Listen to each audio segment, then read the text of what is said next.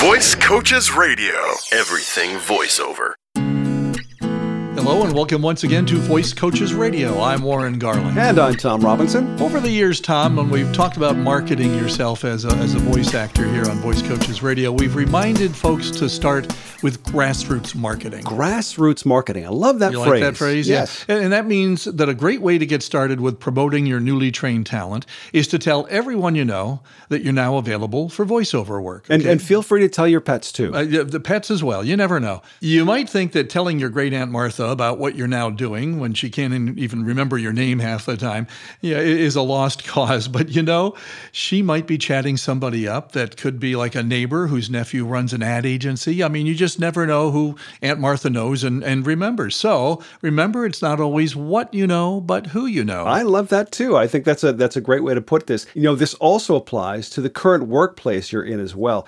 Does your boss know that you're available to record the messaging for your phone system in your office? There's you go. Hmm? There's a start. Yeah. question. Now, remind him or her that part of your branding process for any business is consistency. And that means that as the voice of your phone system, you should also be the voice heard on the television and radio commercials, hint, hint, uh, or the video that needs narration on your company's website. It's just so much easier to work first with people you know and trust. So share the news of your talent with everybody you know in the office. Good idea.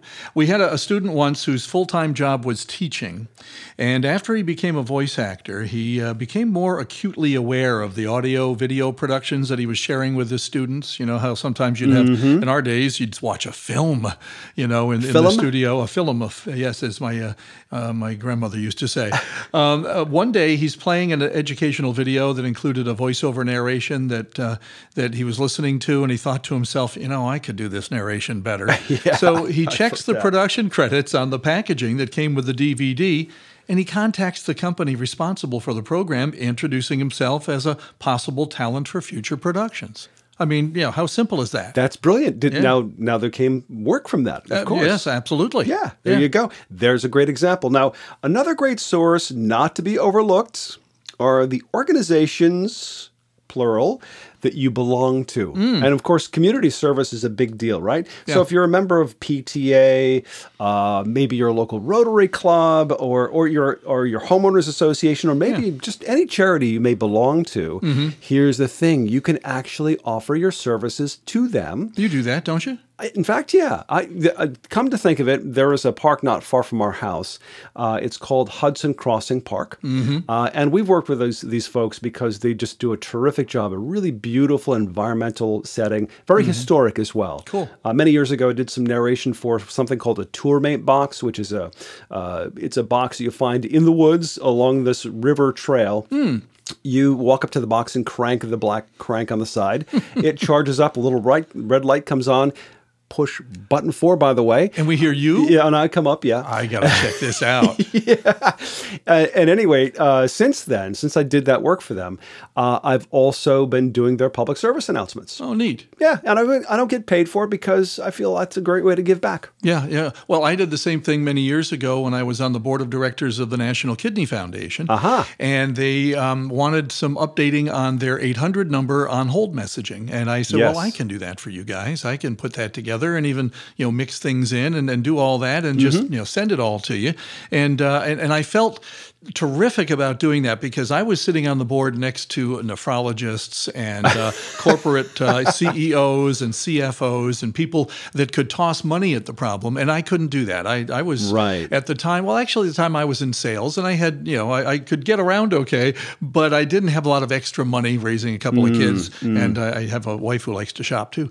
Um, I didn't. I didn't say that. Don't start. I, I didn't say that, but um, I I didn't have the kind of money that they that had that they could give to the organization. So I figured, well, if I can give time like this and my talent, you know, so why not? So like for five years, I was the voice on the 800 number when There you, you go. called New York City and called the New York uh, or the uh, National Kidney It's such a Foundation. great way to give back. I mean, there, there there are a lot of examples of this, but yeah, I mean, if you have this talent, why not? Yeah, exactly. Now, you don't necessarily have to even get paid for these projects. Think about it. The experience and the exposure are sometimes payment enough, especially when you're first starting out. Yeah. Uh, you'll be able able to mention these projects in any of the written communications that include your experience, or you can create a link maybe from your website to the charity's website where your voice is heard, and that's a great way to promote yourself. Absolutely. I think this is a fantastic thing to do. Now, here's another idea.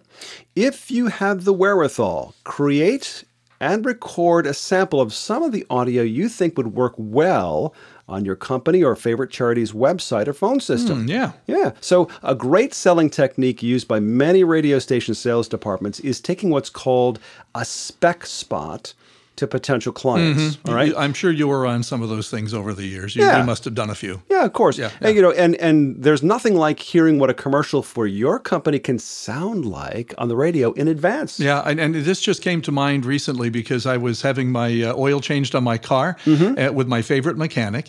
And while we were talking, he told me that he was going to start advertising on one of the radio stations in the uh, cluster where I, I work part time here in Albany. Okay. And he said the salesperson came in, played him a spec spot, and he was so impressed he signed a contract on the same day. Wow. All right, so think about this. You can do the same thing for companies or organizations that you're connected with and perhaps create a, a regular customer at the same time, okay? At the very least, you show off your talent to some people. Yeah, and, and they may just tell someone they know about what they heard you Yep. do. You so go. yeah, this this can go a long way. Now you don't need to invest a lot of money to do this. Uh, just a few bucks for a microphone and a USB plug and some simple recording software for your computer, and you are in business. So, do you know someone who uses print advertising to prom- promote their business, like business cards, that kind of thing? Uh, use the information from that material to write up a spec spot. Then play it for your friend and tell them when they get ready to do radio or TV ads, you're available for the voice work. There you go. Yeah, it's kind of uh, the backdoor way into the world of commercial voiceover, but hey, listen, it can work nicely. I I can. Along those same lines, Tom, we usually tell new voice actors that approaching your local radio station about doing voice work for them is, is kind of a lost cause because, as you know, being in the business a while. Yeah. and, and uh, we used to work together in it, Yes. they, they rarely look outside their studios for talent. Okay, they've got folks in house that they don't have to pay any extra to, and, and you're expected to do this stuff. So you know that occasionally a client is going to have to say to them, "We want a different voice than the ones we're hearing on your station all the time." All two of them. Yeah, all- yeah, exactly. So if you've got a favorite station that you listen to and you know something about being, uh, you know, about the station by being a regular listener, it's an in. Get in touch. What's the worst that can happen? Uh, you know what? Probably, I don't know, the word uh, maybe? Yeah, exactly. Yeah, that's that's really about the worst that could happen. They're not going to say go away. You know, they're, they're just they're just going to say, oh, well, perhaps we'll keep you in mind. Yeah. So there you go. Just a few minutes worth of ideas that may help you take that uh, first step towards success as a voice actor. And when you're thinking outside the box, don't forget to look inside as well. You like you like that play I on words? I like that. I like how you did that. You read that very well. I wrote that well, didn't I? so, have you taken that first step toward a career in voice acting? Have you attended one of our adult education introduction to voice acting classes called Getting Paid to Talk? Voice Coaches has been offering this uh, single evening class at universities, colleges, schools, and recreation programs across North America for almost 20 years now. So, we must be doing something. right? I think so. Now, we could be in your neighborhood this summer, so pay attention when we visit great spots like Richmond, Roanoke, Arlington, Ashland, and Alexandria, Virginia. Newark and Georgetown, Delaware, Baltimore, Maryland, one of my faves, and Washington, D.C. We'll also be making stops in Orleans, Acton, and Pittsfield, Massachusetts, Middletown and Queens, New York, and uh, Dallas, Austin, and Houston, Texas in the coming weeks. Uh, easiest way to find out when we're going to be in your town, just call us 866 887 2834. Operators are standing by, or keep in mind, you can always email us at podcast at voicecoaches.com and we'll get right back to you with all the details about the class. If you have questions, comments, or ideas for this podcast, by all means, use that same address, podcast at voicecoaches.com. And if you're listening uh, to us through iTunes, we'd really appreciate a rating, okay? Of course, we'd appreciate a good rating, but, but rate the podcast if you would while you're there on the site. Kind of keeps us on track and keeps us employed. yes. Join us again next week, please. Visit voicecoaches.com for more voiceover news and information. You might think that telling your uh, your great aunt Martha about uh, what you're now doing uh, would, would you know even when she can't remember your name half the time Yeah. would be a you know the the la- a lost cause. Well, let's try that again. You might think that telling your great aunt Now, it, it, this also applies to the current word. Start again.